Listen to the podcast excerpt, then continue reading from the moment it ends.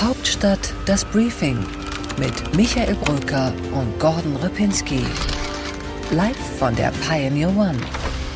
Herzlich willkommen. Es ist Freitag, der 7. Januar 2021. Nein, falsch. Äh, Falsch. herzlich willkommen zum neuen Podcast. Es ist Freitag, der 7. Januar 2022 schon. Willkommen zur Hauptstadt das Briefing. Da ist er. Michael Brücker im zweiten Anlauf mit dem richtigen Datum. Ich freue mich, dass Sie wieder dabei sind. Ich freue mich auch ein bisschen, dass Michael Brücker wieder dabei ist. Ah, Michael, was ist das Thema? Sie hören es. Freedom.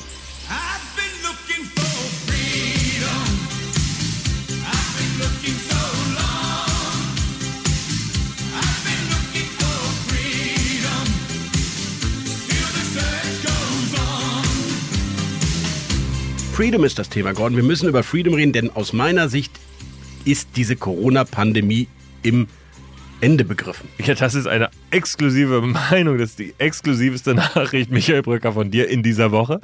Glaube ich nicht, aber vielleicht äh, hast du ein Teilrecht. Also erstmal hast du die exklusivste Nachricht von mir heute Morgen in Hauptstadt das Briefing schon hoffentlich gelesen, aber mal abgesehen davon, lieber Gordon, habe ich eventuell recht, wenn man mal so denkt, dass wir zwar über die schärfsten Maßnahmen reden und wie ich jetzt gelernt habe, sogar die schärfsten Corona-Maßnahmen weltweit haben. An Platz zwei liegen wir da. Ja. Hinter Fiji. Hinter, hinter Fiji. Fidschi, China an fünf. Irre Statistik. Ja. Und trotzdem das Gefühl habe, Omikron ist vielleicht harmloser als alle Varianten zuvor und wir müssten allmählich anfangen, über die endemische Lage zu reden. Michael, ich glaube, wir werden uns bei diesem Thema tatsächlich nicht allzu sehr widersprechen. Ich teile deine Hoffnung. Wir wissen es aber natürlich noch nicht ganz genau. Wir hoffen, dass Omikron nicht ganz so scharf verläuft. Es gibt ein paar Indizien, die in die Richtung sprechen. Schauen wir mal auf die Länder, die das Ganze schon so halb hinter sich haben oder ganz hinter sich haben. Südafrika zum Beispiel. Dort ging es steil nach oben, dann wieder nach unten und die Hospitalisierung, äh, die ging tatsächlich nicht nach oben. Ja, und Großbritannien, das andere Beispiel, da erleben wir zwar, dass sich eine Hospitalisierungsrate äh, aufgebaut hat, die aber vor allem daran liegt, also das Problem in den Kliniken sind nicht die Omikron-Patienten, sondern das Problem in den Kliniken sind die Mitarbeiter, die Pfleger, die Schwestern, die in Quarantäne sind. Also ist vielleicht das Virus gar nicht mehr so gefährlich, wie wir es angenommen haben. Das ist die Mutmaßung. Wenn wir noch mal ein bisschen tiefer reingucken in Großbritannien auf die Zahlen, dann sehen wir im Dezember, als die Omikron-Welle anstieg, dass die äh, Krankenhausaufenthalte konstant blieben. Ganz am Ende gingen sie hoch. Das ist so Dimension von 11.500 auf 12.500 Menschen, die mit Corona im Krankenhaus waren. Aber wenn wir das vergleichen, vor einem Jahr in der Spitze über 30.000 Menschen im Krankenhaus. Und eine Sache noch dazu, es gibt auch noch mal einen Unterschied zwischen Krankenhauseinweisungen und Intensivstationeneinweisungen. Da äh, zeigen auch erste Daten bei Omikron, dass eben die Krankenhauseinweisungen durchaus auch noch mal höher gehen können, aber die Intensiveinweisungen eben nicht.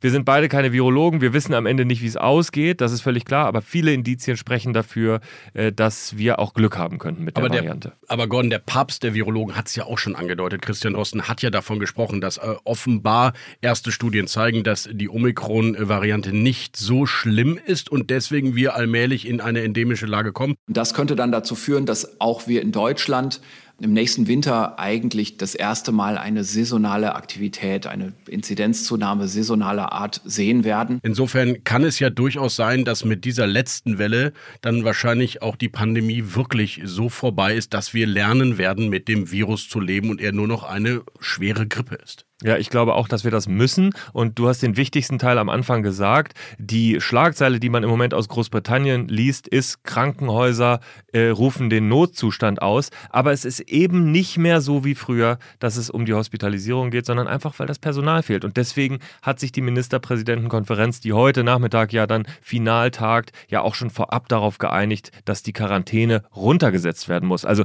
äh, vereinfacht gesagt, dass wir Leute, die leichte Symptome, Schnupfen, Husten oder noch nicht mal das haben, dass die nicht zwei Wochen aus dem Berufsleben rausgezogen werden. Liebe Zuhörerinnen und Zuhörer, Sie spüren es, unsere Prognose ist, ja, heute gibt es eine Ministerpräsidentenkonferenz mit einigen Maßnahmen, auch Quarantänepflichten, aber wir sind im Finale dieser Pandemie. Das ist mal unsere Prognose und wir hoffen, dass wir recht haben.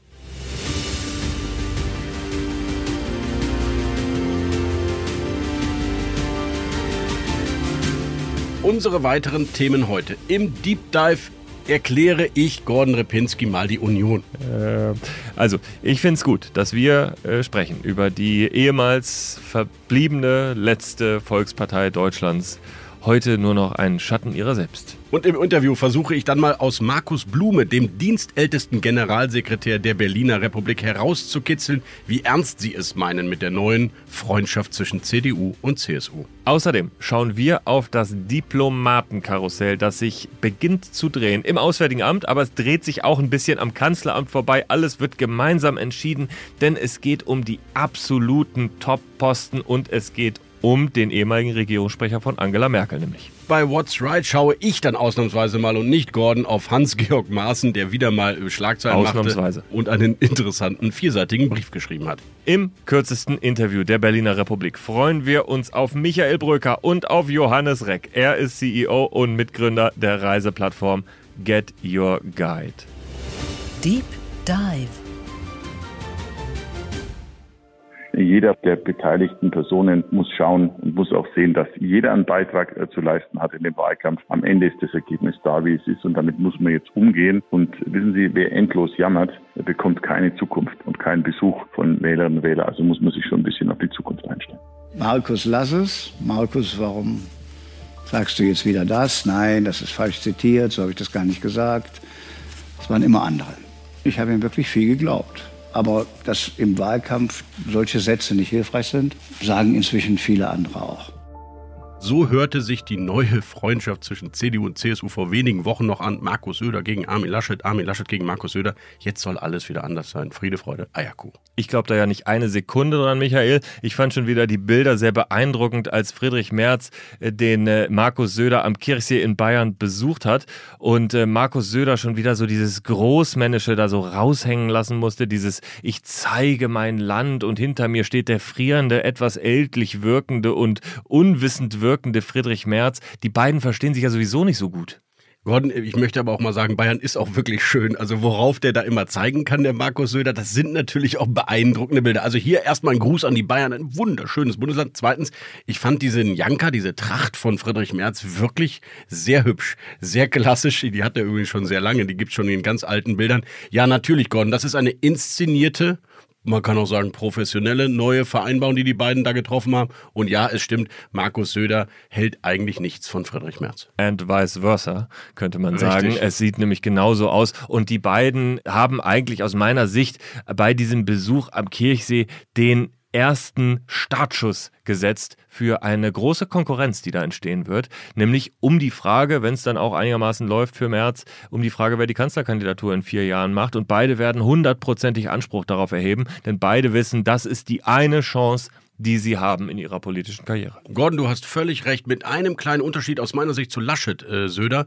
Merz wird sich das Ding von vornherein nicht mehr aus der Hand nehmen lassen, wenn er, ich sag mal, in den Umfragen nur halbwegs plausibel dasteht in dreieinhalb Jahren. Denn Friedrich Merz hat schon immer es für falsch und auch für feige gehalten, dass Armin Laschet nicht sofort nach dem Bundesparteitag, nach seiner grandiosen Rede und nach seiner äh, eindrucksvollen Wahl sofort nach Nürnberg gegangen ist und gesagt hat, so Markus, ich werde Kanzlerkandidat, wie machen wir's? Das glaube ich auch. Das liegt auch im Charakter von Friedrich Merz, dass er sich das nicht nehmen lässt. Außerdem ist das nun wirklich seine wahre Mission. Der will ja hier nicht eine Partei führen, der will ja irgendwie Bundeskanzler werden.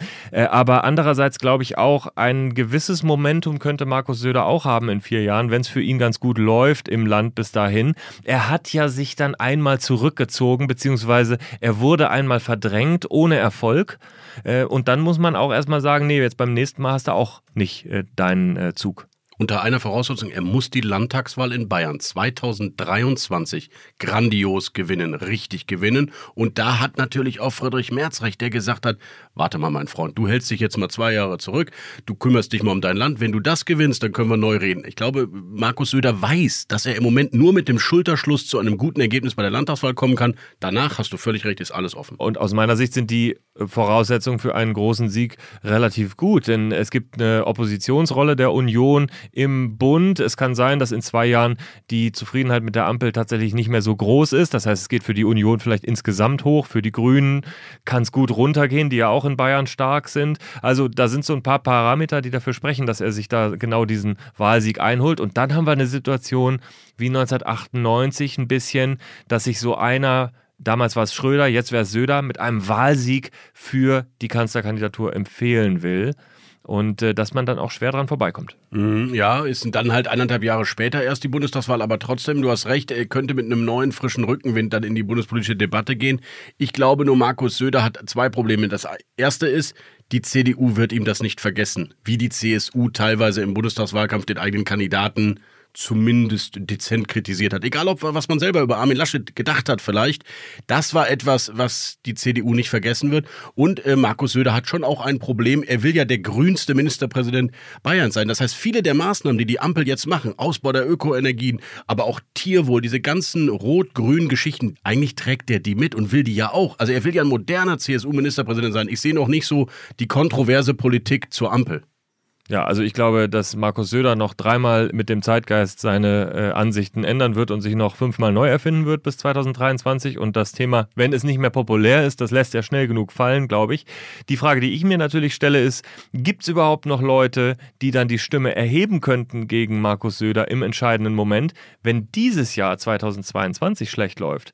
Wir haben im März die Wahl im Saarland, Tobias Hans auf der Kippe. Wir haben im Mai die Wahl in Nordrhein-Westfalen, Hendrik Wüst auf der Kippe. Wir haben im Mai die Wahlen in Schleswig-Holstein, Daniel Günther auf der Kippe. Wenn die drei Ministerpräsidenten nicht mehr im Amt sein sollten danach, dann sind drei der wichtigsten CDU-Politiker der zweiten Reihe, also der absolut wichtigsten, sind dann weg. Und dann hätte auch schon Friedrich Merz ein frühzeitiges Problem. Absolut richtig, Gordon. Zumal dann die, die großen Geschichten über den vorübergehenden Vorsitzenden Friedrich Merz, den, den Zwischenvorsitzenden, den Kommissarischen geschrieben werden.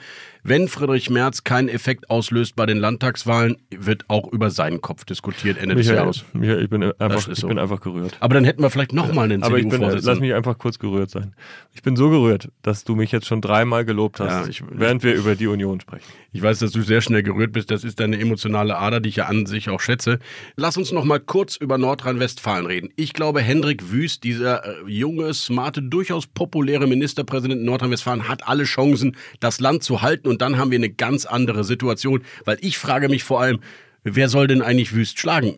Wie heißt der Gegenkandidat von der SPD? Thomas Kutschaty? Ich sehe den nirgendwo. Naja gut, also Hendrik Wüst war jetzt auch nicht so bekannt, bevor er Ministerpräsident wurde. Thomas Kutschaty ist jetzt Landes- und Fraktionschef, ist jetzt stellvertretender Parteivorsitzender.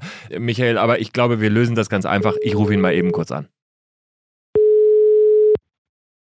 Hallo.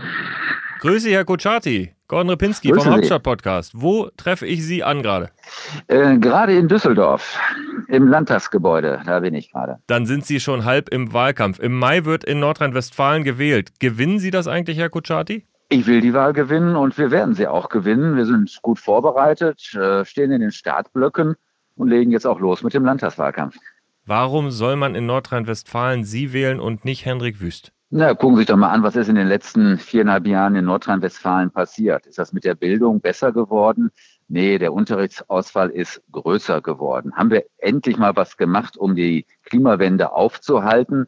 Haben wir investiert in erneuerbare Energien? Nein, die Landesregierung hat es geschafft, Windräder zu verhindern durch Abstandserlasse. Also vieles ist äh, gewachsen, was eigentlich schrumpfen sollte und genau andersrum auch. Ähm, da ist schlecht regiert worden und wir haben einen Plan, wie man das Land besser machen kann. Wir möchten mehr investieren in Bildung. Wir möchten die Transformation der Arbeitswelt organisieren. Wie schaffe ich Nordrhein-Westfalen als Industrieland zu erhalten? Das sind ganz wichtige Zukunftsaufgaben. Da haben wir ganz konkrete Absichten und Pläne. Und das hoffe ich, wird auch die Wählerinnen und Wähler überzeugen. Herr Kutschaty, das ist eine Menge, die Sie sich vorgenommen haben. Ein paar Monate haben Sie noch. Ich danke Ihnen, dass Sie kurz erreichbar waren. Ich danke Ihnen auch. Tschüss. Also, Thomas Kutschaty ist doch da, ein hübscher Werbeblock. Ich bin sehr gespannt, ob ihm das mit den Maßnahmen gelingen wird. Warten wir es ab. Ich glaube, in Wahrheit ist es 50-50 zwischen den beiden. Man kann es nicht so richtig sagen. Die Umfragen entstehen ja jetzt erst. Wüst hat natürlich einen Amtsbonus. Andererseits ähm, hängt es dann eben auch viel vom Bundestrend ab. Also wird jedenfalls eine sehr spannende und vielleicht die wichtigste Wahl des Jahres. Ähm, ich überlege mir gerade, wie wir jetzt zu einem konfliktären Thema wieder kommen können. Äh, Ampel. Also die- Wahrheit ist wir ja reden auch. nicht über die Ampel. Wir reden heute Ja, über Moment, die Union. Ich, ich komme ja über die Union, komme Ah, ich jetzt okay. zur Ampel. Okay. Ich glaube tatsächlich, Gordon, dass die Union inhaltlich sehr viel Grund haben wird, in den Umfragen wieder nach oben zu kommen und deswegen auch nicht alle drei Landtagswahlen verlieren wird, weil die Ampel jetzt in den nächsten Monaten endlich mal weg von ihrer rosaroten äh, Zusammenhalt, Versöhnungsrhetorik weg muss zu konkreter Gesetzgebung, die Ja, richtig genau. wehtut. Du hast recht, Michael, weil sie Richtig es nämlich wehtut. tut. Weil die Ampel nämlich in Politikfelder hineingeht, die wehtun. Ich das warte- ich warte noch auf die Gesetze, die das, kommen ja, bestimmt noch. der, ja, die kommen sehr schnell. Und das ist der Unterschied zwischen der Ampel und der Union. Die Union verwaltet, das macht sie sehr gut. Deswegen ist sie auch so beliebt. Und die Ampel versucht, die Gesellschaft zu verändern. Alle drei Parteien in ihren Bereichen. Das tut dann tatsächlich auch weh in einem Bereich wie, wie Digitalisierung oder, oder Klimawandel, Pandemiefolgen und so weiter. Das ist ein schmerzhafter Prozess, aber da wird etwas versucht. Das ist richtig. So das wie, tut dann eine, weh. so wie eine Pandemiepolitik, wo Olaf Scholz kraftvoll, mutig, visionär Maßnahmen sofort an Tag 1 umgesetzt hat. Äh, nein, aber Äh, äh, gut. äh, Entschuldigung, was, mein, was meinst du da jetzt gerade? Aussetzen der endemischen Lage. äh, du meinst die, die, die Jens Spahn vorher abgeschafft hat? Egal, aber die Ampel hat dann regiert. Ja, aber er sagt doch, Jens Spahn hat sie abgeschafft und einen Tag nachdem er sie abgeschafft hat, hat er gesagt, wir brauchen sie wieder. Genau. Das ist die Union. Gordon, Gordon, die Ampel regiert seit Oktober. Sie hätte es sofort wieder einstellen können. Äh, Die Ampel. Sie hätte regiert- sofort wieder einstellen Mein können. Lieber, die Ampel regiert seit Dezember. Nein, sie regiert seit Oktober. Äh, nein, sie hat eine Mehrheit seit Oktober und sie Genau. regiert seit Dezember. Okay, sie darf aber im Bundestag, glaube ich, mit ihrer Mehrheit Dinge beschließen, oder? Ja, das ist aber auch außerordentlich unüblich. Ach so, jetzt Ja, verstehe ich. ist- und das hat sie sogar gemacht. Trotzdem hat sie es gemacht. Ja, ich weiß, sie hat ja das Infektionsschutzgesetz inzwischen sechsmal geändert, anstatt einfach die nationale epidemische Lage wieder So, einzuführen. jetzt ist die Egal. Stimmung ist hier wieder hergestellt. Ich will nur sagen, diesen, diesen angeblich so mutigen, anpackenden, visionären, jetzt machen wir mal echte, harte Politik, äh, Scholz, den habe ich noch nicht kennengelernt. Gordon kennt ihn offenbar. Liebe Zuhörer, wir werden das ja ohnehin übrigens auch auf thepioneer.de tracken, monitoren, wo diese Ampel ihre zahlreichen Versprechen aus dem Koalitionspapier tatsächlich auch wirklich umsetzt. Ich bin gespannt, vielleicht nicht ganz so optimistisch wie der Kollege Repinski, aber das liegt in unserem Naturell. Der Mann ist aus Hannover, ich aus dem Rheinland. In Hannover ist man einfach optimistischer. Ich weiß gar- Da muss er selber lachen. Soll ich dazu noch was sagen zu diesem, äh, zu dieser sozusagen zu dieser, ähm, ja, Ich habe eine, einen Rettungsanker. Ach, ich nein, habe einen Rettungsanker. Wir beide reden gar nicht weiter über die Union, sondern wir fragen mal einen aus der Union, wie Sehr gut. ernst es eigentlich wirklich Sehr ist sehr mit der gut. Freundschaft zwischen Sehr CDU gut. und CSU. Und ich habe gedacht, wir rufen einfach mal Markus Blume an. Der Mann ist der dienstälteste Generalsekretär, weil alle anderen ausgewechselt wurden. Und ich habe ihn mal gefragt, was diese Bilder da eigentlich alles sollen äh, zwischen Merz und Söder und wie ernst es ihm mit dem, ja, mit dem Neustart, glaube ich, ist. Interview der Woche. Herzlich willkommen bei uns im Podcast äh, der CSU-General Markus Blume. Schönen guten Tag. Ich grüße Sie, hallo. Ein frohes Neues natürlich noch nachträglich, lieber Herr Blume. Und zum Auflockern die Frage, Sie sind ja jetzt der dienstälteste Generalsekretär in der Berliner Republik. Wie fühlen Sie sich eigentlich? Also es fühlt sich ehrlicherweise gar nicht anders an, aber man merkt, wie schnell die Zeit vergeht. Und wahrscheinlich zählen die Jahre als Generalsekretär ja auch doppelt. Also insofern bin ich jetzt dann doch schon offensichtlich ziemlich lange. Sie sind offenbar so etwas wie der Generalsekretär der Herzen für Herrn Söder. Jetzt äh, weiß ich gar nicht, worauf Sie anspielen, aber wir sind in der Tat in Bayern der CSU ein sehr, sehr gutes Team. Das war meine Überleitung zum neuen Vertrauensverhältnis zwischen CDU und CSU. Die ist Ihnen offenbar nicht entgangen. Nein, denn ähm, wir sind gerade dabei, in der Union ein neues Kapitel aufzuschlagen. Denn uns ist allen klar, auch nach den Erfahrungen der letzten Zeit, äh, dass wir nur geschlossen stark sind. Wir haben eine neue Rolle, eine neue Aufgabe in Deutschland zu erfüllen. Wir sind Opposition und ich finde, wir kommen da jeden Tag besser in Tritt. Wie sehr muss sich denn die CSU jetzt eigentlich zu äh, Herrn Merz zwingen, um ihn gut zu finden? Das ist ja nun nicht der Liebling gewesen. Ich sehe das nicht so. Wir haben immer von vornherein gesagt, äh, dass wir mit jedem als CDU-Vorsitzenden gut zusammenarbeiten werden. Und Markus Söder und Friedrich Merz haben sich ja bereits äh, jetzt getroffen, schon vor dem Parteitag der CDU eine enge vertrauensvolle Zusammenarbeit äh, vereinbart. Wir hatten zwei Tage später dann schon eine kurzfristig anberaumte gemeinsame Präsidiumssitzung und daran sehen Sie, das ist ähm, die neue Taktzeit, das ist der neue Rhythmus der Union. Da wird sehr viel gemeinsam äh, unterwegs passieren und ähm, wir werden da auch den einen oder anderen durchaus überraschen. Wir haben die Bilder gesehen von Friedrich Merz und Markus Söder und das ist natürlich auch gut inszeniert, Herr Blume. Sie sind der Mann für Inszenierung als Generalsekretär. Ähm, Wie muss man sich das vorstellen? Ist da, erwächst da dann eine professionelle neue Nähe oder geht man da auch mal ehrlich mit sich im Rein und sagt, Mensch, meine Aussagen da zu, zu dir, da, dass du nur ein Mann der 90er bist, das war so nicht gemeint. Muss da auch der eine oder andere vielleicht mal erstmal um Entschuldigung bitten? Aber da gilt doch dasselbe. Ähm, da geht der Blick nach vorne. Beide Parteivorsitzenden wissen um die große Aufgabe, die sie schultern als Vorsitzende von CSU und CDU. Ähm, da geht es um am Ende auch um ein Vermächtnis, nämlich Mhm. ähm, die Parteien zu führen, die seit über sieben Jahrzehnten in der Bundesrepublik Deutschland äh, verlässlich, bürgerlich, konservative Politik gemacht haben. Und darin liegt die Aufgabe, dass man sich dann aber auch immer wieder aktualisiert. Denn logisch ist doch, dass äh, das politische Angebot, was man heute als bürgerlich unterbreitet, ein anderes sein muss ähm, als vor 10 oder vor 20 oder vor 30 Jahren. Wir brauchen neue Antworten auf neue Zeiten und wir werden die als Union geben. Wo sehen Sie die Angriffspunkte bei der Ampel? Sie sprechen von einem Fehlstart. Die Umfragen sind durchaus besser geworden für die Union, aber nicht unbedingt schlechter für die SPD. Wo sehen Sie den Fehlstart? Wo machen Sie das konkret fest? Es ging los natürlich mit äh, der Frage, wie das Corona-Management fortgesetzt wird. Da hat sich ja gerade die FDP im Vorfeld sehr deutlich positioniert. Es soll ein ganz anderes Corona-Management geben, aber unterm Strich ist festzuhalten, dass ähm, die Ampel hier mit ganz großer Unsicherheit gestartet ist. Und unterm Strich war es einfach eine massive Fehleinschätzung, dass man die epidemische Notlage für beendet erklärt hat, jetzt im Nachhinein versucht, ähm, wieder sozusagen Herr der Lage zu werden. Aber das ist natürlich dann schwer, wenn man einen Teil der Instrumente aus der Hand äh, gegeben hat. Das zweite große Thema wird sein, diese Regierung, äh, diese Ampel wird eine echte Teuerkoalition äh, werden. Die Bürger werden es nicht nur in der Zapfsäule spüren, sondern sie werden es jeden Tag im Geldbeutel merken. Und zusammen mit der galoppierenden Inflation fragen sich natürlich dann viele, was bleibt da unterm Strich für mich im Geldbeutel? Und das Dritte, nach meinem Dafürhalten vielleicht sogar der größte Makel, gerade mit Blick auf die FDP und die Liberalen. Diese Koalition ist eine Schuldenkoalition.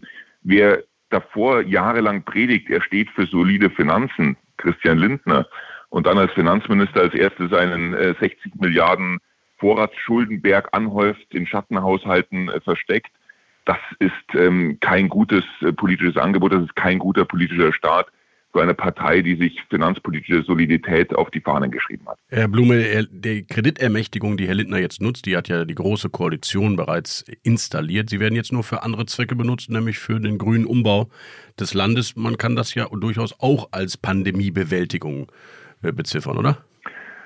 Ich würde das eher als Etikettenschwindel ähm, bezeichnen und am Ende ist es möglicherweise auch Aufgabe des Verfassungsgerichts zu prüfen, ob hier die engen Vorgaben der Schuldenbremse und ähm, die engen Vorgaben, was Ausnahmen von der Schuldenbremse angeht, überhaupt eingehalten wurden. Zieht die CSU vor das Verfassungsgericht? Das ist eine Frage, die die Bundestagsfraktion äh, beantworten wird. Wir werden uns das nochmal genauer anschauen, aber ähm, die Ankündigungen in der Richtung, die haben Sie ja schon ähm, gehört.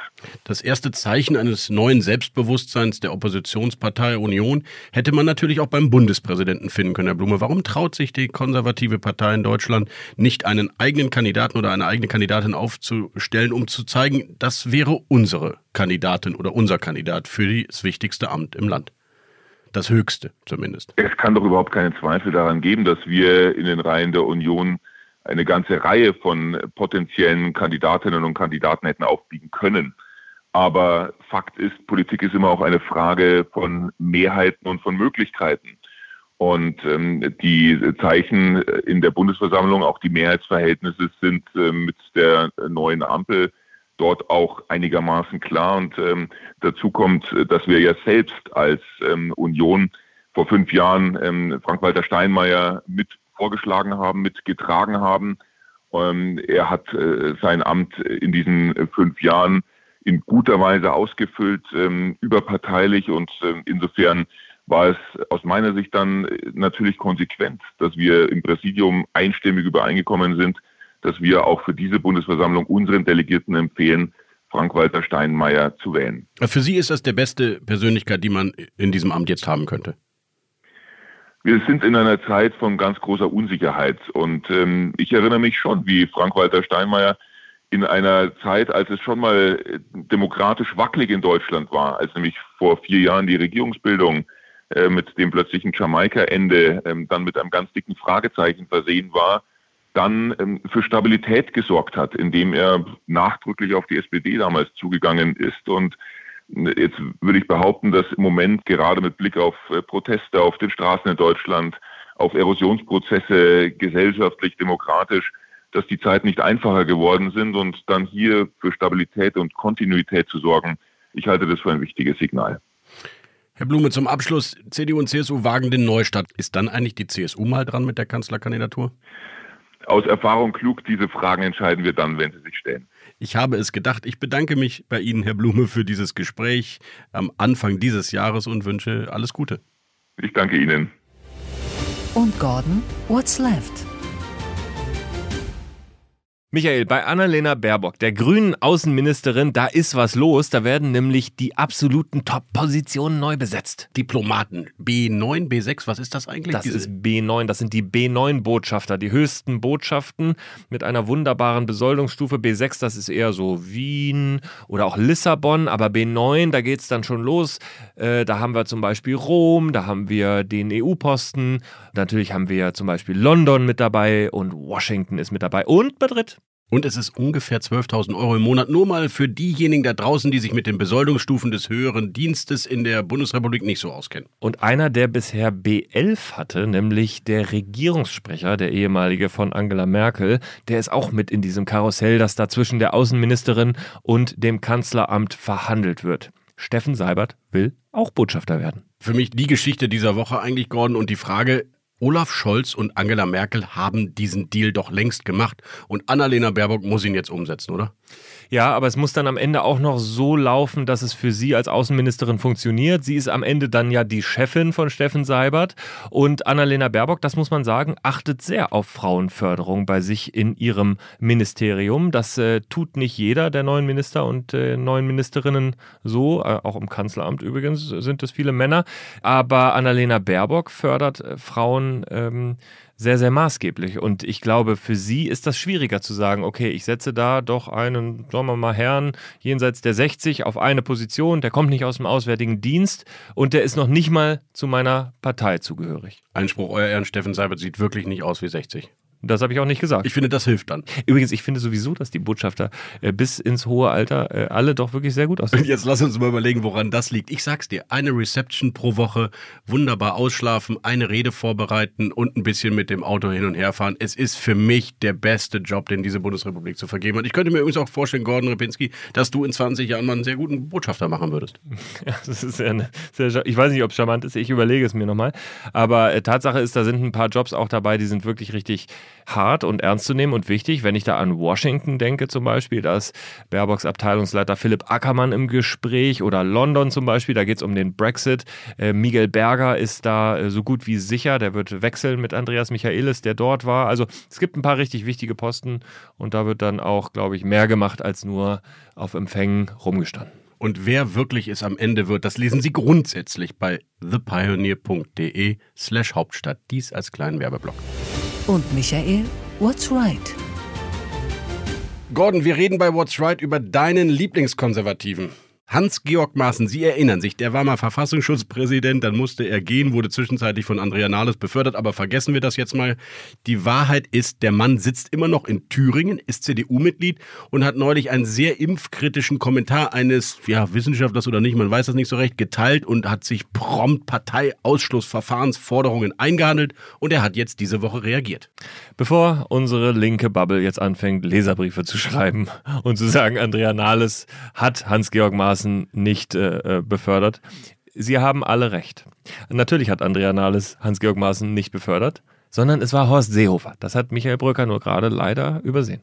Gordon, du, die Wahrheit kennst du natürlich. Fassungslosigkeit in der SPD über Andrea Nahles lautete Weil damals eine Geschichte. hat, weil genau. sie sich nicht dazwischen geworfen hat. Das gehört eben leider zur Wahrheit dazu. In einer Koalition geht eine solche Beförderung nicht ohne die Zustimmung der SPD-Vorsitzenden. Aber gut, das wird gerne vergessen, ist auch nicht so schlimm. Wir wollten ja über Maaßen reden. Der hat sich in einem sehr skurrilen vierseitigen Brief an seine Mitglieder gewandt und gesagt, ich habe als Kind Impfprobleme gehabt, wurde notoperiert und deswegen müsse man verstehen, dass es Bedenken und auch Kritik an der Impfung geben darf und er sei selbstverständlich weiterhin der Meinung, dass seine Äußerungen Meinungsfreiheit sind und deswegen kein Grund für einen Parteiausschluss. Ich frage mich, ob das noch viel mehr erklärt, seine Kindheitserlebnisse. Äh, ob das seine Politik erklärt, wer weiß. Ja? Jedenfalls, äh, Hans-Georg Maaßen, man muss das verstehen, ist Parteimitglied und zwar ein einfaches. Das heißt, man kann ihn nur rausschmeißen, wenn der CDU-Kreisverband, in dem er Mitglied ist, und das ist eben Suhl, ihn rausschmeißt. Also nur dieses Gremium kann ihn überhaupt rausschmeißen. Das hat Frau Prien in Schleswig-Holstein vielleicht auch nicht ganz so richtig eingeschätzt. Und die wollen ihn offenbar nicht rausschmeißen. Also ich glaube, das ist eine Debatte, die so schnell sie kam, auch schon wieder vorbei ist. Hans-Georg Maaßen, man wird ihn in der CDU ertragen müssen. Ich glaube übrigens, äh, man muss da mal überparteilich drüber reden, über dieses Thema Parteiausschluss, weil wenn du dir anschaust, was bei Boris Palmer oder auch bei Sarrazin in SPD oder bei den Grünen passiert ist, dann tun sich die Parteien enorm schwer da mit einer geraden Linie. Ich finde, die drei Fälle und wie die Parteien damit umgehen, haben wahnsinnig viel Vergleichbarkeit und ich glaube, da müsste man sich mal gemeinsam überlegen, äh, will man sowas eigentlich akzeptieren? Dann braucht man auch nicht über Parteiausschluss reden oder gibt es einfachere Wege, sowas durchzusetzen? Ja, und die Hohmann-Affäre, wo Martin Hohmann, der ehemalige CDU-Politiker, wegen einer antisemitisch äh, konnotierten Rede äh, tatsächlich dann auch äh, aus der Partei ausgeschlossen wurde, das ist schon ein seltenes Verfahren, das dann mal zum Erfolg führt. What's next? Nächste Woche der große Auftritt des großen Robert Habeck. Ja, und du hast es ja wirklich Breaking News mäßig im Hauptstadt Newsletter ausgebreitet. Also erzähl mal, was da passiert. Ja, für mich hat Robert Habeck wirklich die größte Aufgabe vor sich. Er will 80 Prozent der Energieerzeugung aus Ökoenergien hinkriegen bis 2030. Gordon, das ist schon in acht Jahren. Und dafür muss er jetzt ganz schön viele Gesetze durchpeitschen, die dafür sorgen, dass du ein Solarpanel auf deiner Wohnung hast, äh, dass Windkraft hier in Berlin irgendwo steht. Und das ist Wahnsinn. Und diesen Sofortplan, den er jetzt vorhat, mit interessanten, spannenden Details, den stellt er nächste Woche vor. Bei uns waren Teile schon zu lesen. Zum Beispiel in toten Wäldern sollen Windkraftanlagen aufgestellt werden. Die Flugsicherung soll reformiert werden, damit man die Dinger höher und näher dran an Flughäfen bauen kann. Also da ist viel innovatives Potenzial, aber auch ganz schön viel Streit- und Konfliktpotenzial drin. Ich habe schon relativ viele Tomaten und Erdbeeren übrigens äh, im Sommer. Äh, da glaube ich, tue ich auch was für äh, die Klimawandelbekämpfung, weil ich äh, sehr viel Sauerstoff in die Atmosphäre zurückgebe. Gordon, das finde ich sehr gut. Und dieser vermeintlich konservative Kollege von dir in diesem Podcast, ne, Michael Bröker, der hat Solarpanels auf seinem Dach. Ja, weil der wahrscheinlich eine super geile Subvention dafür bekommen hat. Der hat einfach nur Solarpanels auf seinem Ja, Dach. und dafür eine schöne kleine Steuererleichterung bekommen. Nein, die sind einfach auf dem Dach und ich freue mich darüber sehr. Ich bin eben im Herzen grün. Einsatz zu Unsere beliebte Abschlussrubrik in diesem Podcast heute mit einem Star der Startup-Szene, einem echten Unicorn, dem CEO und Gründer des Reiseportals Get Your Guide, Johannes Reck. Schönen guten Tag, Johannes. Hallo Michael, erstmal ein frohes neues Jahr und ich freue mich heute dabei zu sein. Los geht es direkt mit dem ersten Begriff und deiner Einschätzung dazu. Fortschrittskoalition. Steht äh, mit dem demografischen Wandel, der Klimakrise und äh, der Digitalisierung vor drei Mammutaufgaben, äh, die sie jetzt bewältigen müssen. Wir alle können ihnen nur das Allerbeste wünschen, äh, denn die nächsten Jahre für Deutschland werden sicherlich nicht einfache Jahre werden. Reisebeschränkungen.